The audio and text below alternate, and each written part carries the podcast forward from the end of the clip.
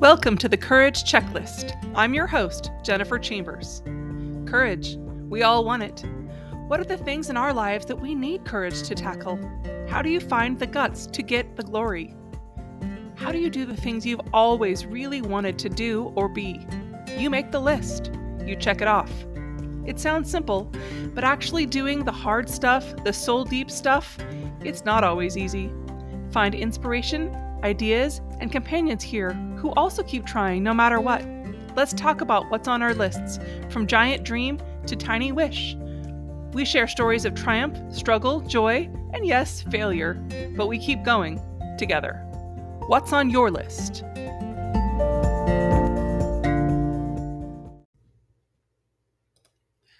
Hello, and welcome to today's Courage Checklist podcast. Today's episode has two parts. The first is on defining your goals, and later we'll have a little mini course on how to advocate for yourself. First up in this episode, we'll discuss the importance of setting clear goals and how to go about defining them. Whenever I talk to people about their goals and the things that they need courage to do, the things on their courage checklists, most of them, they agree that, yeah, there's things they've always wanted to do. They have things they want in their lives, they have goals loosely, but they don't have any idea about how to go about getting or having or embodying that goal. After a whole lot of research, I came up with a new series on steps to having courage and following your dreams, practical steps. The first is identifying your dreams. Seems really silly, but taking the time to reflect on what you want, what you really want in life, takes it takes guts. First and foremost, it's essential to understand the significance of having clear goals. Without clearly defined goals, it's challenging to have a sense of direction and focus, right? Like you might find yourself lost or confused or overwhelmed. I've been all of those things. And they lead to a lack of motivation and progress. So, how do you exactly define your goals? Here are just a few practical steps that you can take. First, I want you to get a piece of paper if you'd like to play along. Otherwise, just listen and see if this exercise is one that you'd like to incorporate in, say, something like your morning pages. If you are like me and if you follow along, I'm using the Artist's Way Principles by Julia Cameron. It's the second or third time I've done her book, and I get something different about it every time. But the morning pages, if you're not doing it, is Cameron's idea that you take three longhand, handwritten pages each morning to kind of brain dump all the stuff in your head. That doesn't have to make sense to anyone, not even yourself. And if you don't have anything to write, you just write, I have nothing to write. And eventually, by the time you get to the three pages, at least you're writing something. And it turns into a lot. So, if you want to incorporate this, that's cool. If not, just get a regular piece of paper. Step one for getting clear goals Identify your long term aspirations. What kinds of things do you want to achieve in the long run? This could be anything, of course, anything from starting a business, buying a house, although that's difficult right now, I get it, or traveling to a new country. Is your thing learning how to code? Think about what you truly desire long term and make a list of your long term goals. There are some great podcasts. One of them is The Art of Manliness, and and they talk on that show quite a bit about things that you can do for monetary goals. There's other monetarily specific podcasts, but that's a really common one, and it's easy to break down. These these things are, are daunting though, right? Like I don't know about you, but when I ask myself the question about what do I really want, it seems super super important and my mind kind of glows blank. So, one easy way to kind of let your mind slow down and figure this out is to teach yourself how to let go and brainstorm, like third grade brainstorm. You know, idea clouds, where you stream of consciousness, write down all the small and large goals or desires you have. on just a plain piece of paper. If you want to learn about how to airbrush cars, great. If you want to work at a theme park, awesome. Play piano, have your dream home, write a book. Get everything you might want long term wise down on the paper. There's no need to assign value to it or categorize anything. Just if it sounds fun or soul affirming or something that would really mean something to you, put it on your paper. Now, step two we're going to break down your long term goals into smaller, achievable steps. Once you have your long term goals written down, it's time to break them into more manageable pieces. Doing this helps it not seem so enormous and it helps you stay focused then because you're motivated to do these littler things because you're making progress towards your long term goals. One way to break it down, an interesting technique, I like it. It's called the how, now, wow method.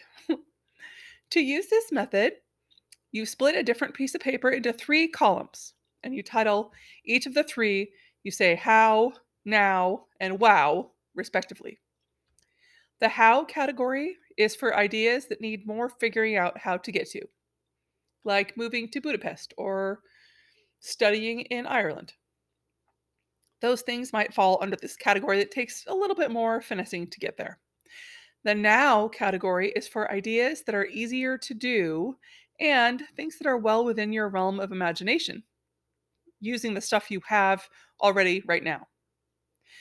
The wow ideas are the ones that might not be the easiest to conceive of how to accomplish, but really light you up when you think about them. Writing books is like that for me. My friend Wendy Harrop, who has another podcast that's wonderful, she dreamed up going to France and taking trips to France to show people all about how much she loves France. And now she does wonderful, amazing tours that you can stay in small homes in France. You can go and learn how to cook in France. And it took her a little while to get there, but it's been really fun watching her progress. And I uh, will link that in the show notes. I would love for you guys to see Wendy's ideas. She's she's a very inspirational person. Step three is to make your goals specific and measurable. The more specific your goals are, the easier it is to track that progress to stay motivated.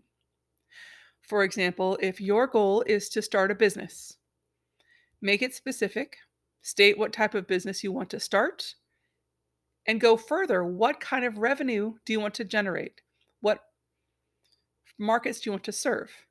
Go further. Find your ideal client. Who are they? What kinds of things do your client needs? What what need are you filling for them? What age are those people? Where do they live in the world and what kinds of things do they love? Most of all, think about how you can serve them and how your skills can match up with their needs. Set up a collage page on Canva for this client, this made up person, or a Pinterest page. Look up people who match your ideal client on places like LinkedIn or find the things they might want to read on Wattpad or something like that. One of the things I used to do when I was writing books was to create my ideal avatar on my Wii back when I had first had a Wii. It was really fun. You could do that on any sort of an AI program. Just feed it the specifics of who you want and it'll give you a picture of that ideal person. Kind of neat to have that to just look at and remember who you're doing it for and why. Step four is setting a deadline for those goals.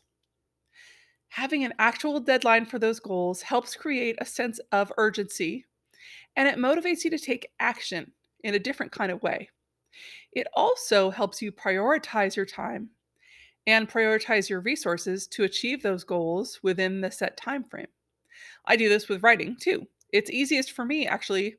I work backwards with my timeline. Think of how much time you need for your given goal and then add, add in some extra time for things that might pop up. Then use a calendar and work backwards from your target goal date. I tend to write a chapter per week because I like to work from an outline that works for me. So I know what I have to accomplish and I know how many weeks it's going to take me to get there. So I know that I can keep on track and keep pursuing my goal at the rate that I want to by seeing it on paper. It works for me.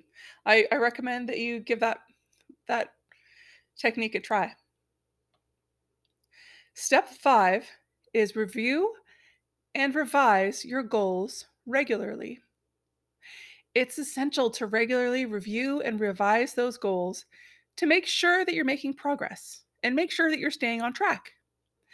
As you achieve some of your smaller goals, you can adjust the long term goals accordingly. I like to build in small rewards for myself as I make it closer to checking something off of my list.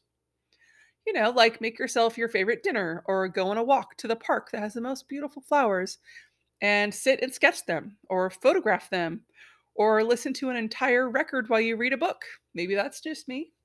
You might want to play video games, whatever your thing is. Give yourself a little reward. Remember that goal setting is an ongoing process. You might find that your goals change as you progress in life, and that's okay. I like to check off my list and add more things all the time. The key is to have a clear sense of direction and a clear sense of purpose because you're taking action towards achieving your goals and your dreams. The actions are what make you feel successful anyway, right?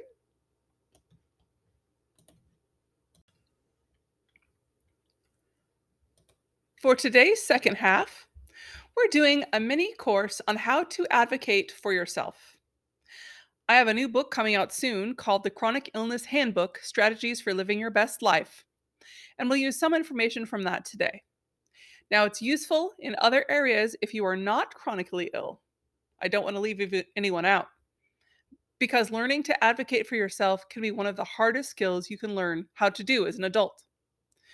We will all face illness or hardship in one form or another during our lifetimes. Today, I'm sharing tips for effective communication with healthcare providers, including preparing for appointments and asking questions. Effective communication with healthcare providers is crucial for managing chronic illness in particular. Here are some tips for communi- communicating effectively with your healthcare provider. First things first. And I can't emphasize this enough, and I know from experience, so I hope that comes through. Prepare for your appointments. Before your appointment, make a list of questions or concerns that you want to discuss with your healthcare provider. Also, write down any changes in symptoms or medications, as well as any important information you want to share. As far as symptoms go, the best way to communicate how your illness makes you feel is to keep a symptom log. Here's a sample chronic illness symptom tracker. You have a notebook or a calendar with columns for the date, the symptom, an intensity rating from 1 to 10, time of day, triggers, any medications taken, and any other notes. You could do that in a separate kind of book. I usually have the best intentions to write down my symptoms just like I described. But to be completely honest, usually when I'm really sick with my autoimmune disease, I feel like garbage. and the last thing I want to do is sit down and write a book about it. So for me, the best way to do it is to keep it on a calendar. Then it's the most clear and the most simple thing for me to remember because if you're anything like me, when you're sick, the days blend together. And when you're having a flare up, everything seems horrible. So it's really hard to pinpoint a day when you felt a certain thing. But if you write it down on a separate calendar, it's so much easier. Last year, I got a pretty little magnetic calendar that had lines in each box, you know, and I could write down my stuff when I needed to. And I kept it, I kept it separate from my paper calendar or that's on the fridge or my Google calendar, you know, the other ones where I run the rest of my life. I mean, hey, multiple calendars is the way I roll. Maybe it's not the most efficient, but that I'm sure I catch everything that way. The next thing is to be honest. Be honest with your healthcare provider about your symptoms. Be honest with how they are affecting your daily life, and be honest with any concerns or fears that you have. This is so hard to do, But this information really helps your healthcare provider make an accurate diagnosis and develop an effective treatment plan, whether you have a diagnosis or not. The next thing to do is really truly ask questions. Don't be afraid. Ask any questions you have about your illness. Ask questions about your treatment options. Really tell them about any other concerns that you have. Make sure that you understand your healthcare provider's responses. You can write them down. I often bring a notebook or record it on the note section of my phone. That way, you can ask follow up questions if necessary, even afterwards. The next thing to do, and this kind of goes hand in hand with asking questions, be an active participant. Take an active role in your healthcare by sharing your opinions, your preferences, and your goals with your healthcare provider. A collaborative approach like that can lead to better outcomes and improved quality of life. The next one's kind of interesting, and this one's very much me. Be firm. I've had a really hard time with this one. When you're asked about how your symptoms or your disease or your condition makes you feel, or when you're asked about how it affects your life, don't back down. It's okay to assert what you want to have changed about your care, also. Your provider's ultimate goal is, or should be, to help you manage your condition. Often they just need to know the severity or the duration of what you're dealing with, and they might be more willing to help you find an answer or a treatment or if you're lucky, a diagnosis that fits your needs. It can be so hard, especially if you've had a long standing chronic condition, to not view your healthcare providers in a negative light. I mean, nobody wants to go to the doctor, right? And the other chronic illness patients I've known like hospitals about as much as I do, which is to say, not at all. But it is necessary often. And if you have to do it, advocating for what you need can help give you some agency over the situation. Even if I don't feel better physically when I stand up for my needs, I feel better mentally. That's just speaking for myself. The next thing to think about is follow ups. After your appointments, make sure that you follow up with your provider as you, as you need to. If you have concerns or questions, don't hesitate to reach out to your provider for guidance. And remember, you have the right to seek out a second or a third or a fourth opinion if you want to. I mean, of course, I have no knowledge of people's insurance, everyone's is different. But I encourage you to keep looking for your answers. Effective communication with those healthcare providers can help you manage your chronic illness or any illness more effectively, and it can help improve your overall quality of life. When you ask your questions and get them answered, you personally will have a better understanding of your illness and how it affects your body. You'll have the tools and resources necessary to communicate effectively with your providers and to track your symptoms better. Understanding how you can live with your conditions is the first step towards managing your symptoms and living your best life with it. The most important part of the advocating for yourself process, to me, is to not lose your sense of hope or worth. Being chronically ill is kind of hard to, to understand if you're not in it. It's so draining to be in pain all the time, and it's disheartening and it can be depressing. But for, for me, one of the things that helps is honoring that by advocating for what I need. Even if it's just saying I need to take the medicine that I don't want to take, or I need to go to the appointment that I don't want to go to because it gets me one step closer to figuring it out. I hope this can be helpful for you in your own illness journey or helpful for you to guide a loved one in their time of need. And remember, I'm not a doctor, these are all just my observed experiences and advice. So take it for what it's worth. And I only wish the best for you. Thank you for tuning into this podcast episode. I hope that you enjoyed learning a little bit about defining your goals, and I hope that you found it helpful to learn how to advocate for yourself a little bit better. Join us again next time for more tips and strategies for personal and professional development. Join us again next time for another episode with an interview or tips and strategies. Everything we do is to help. Join us again next time. Until then, take care.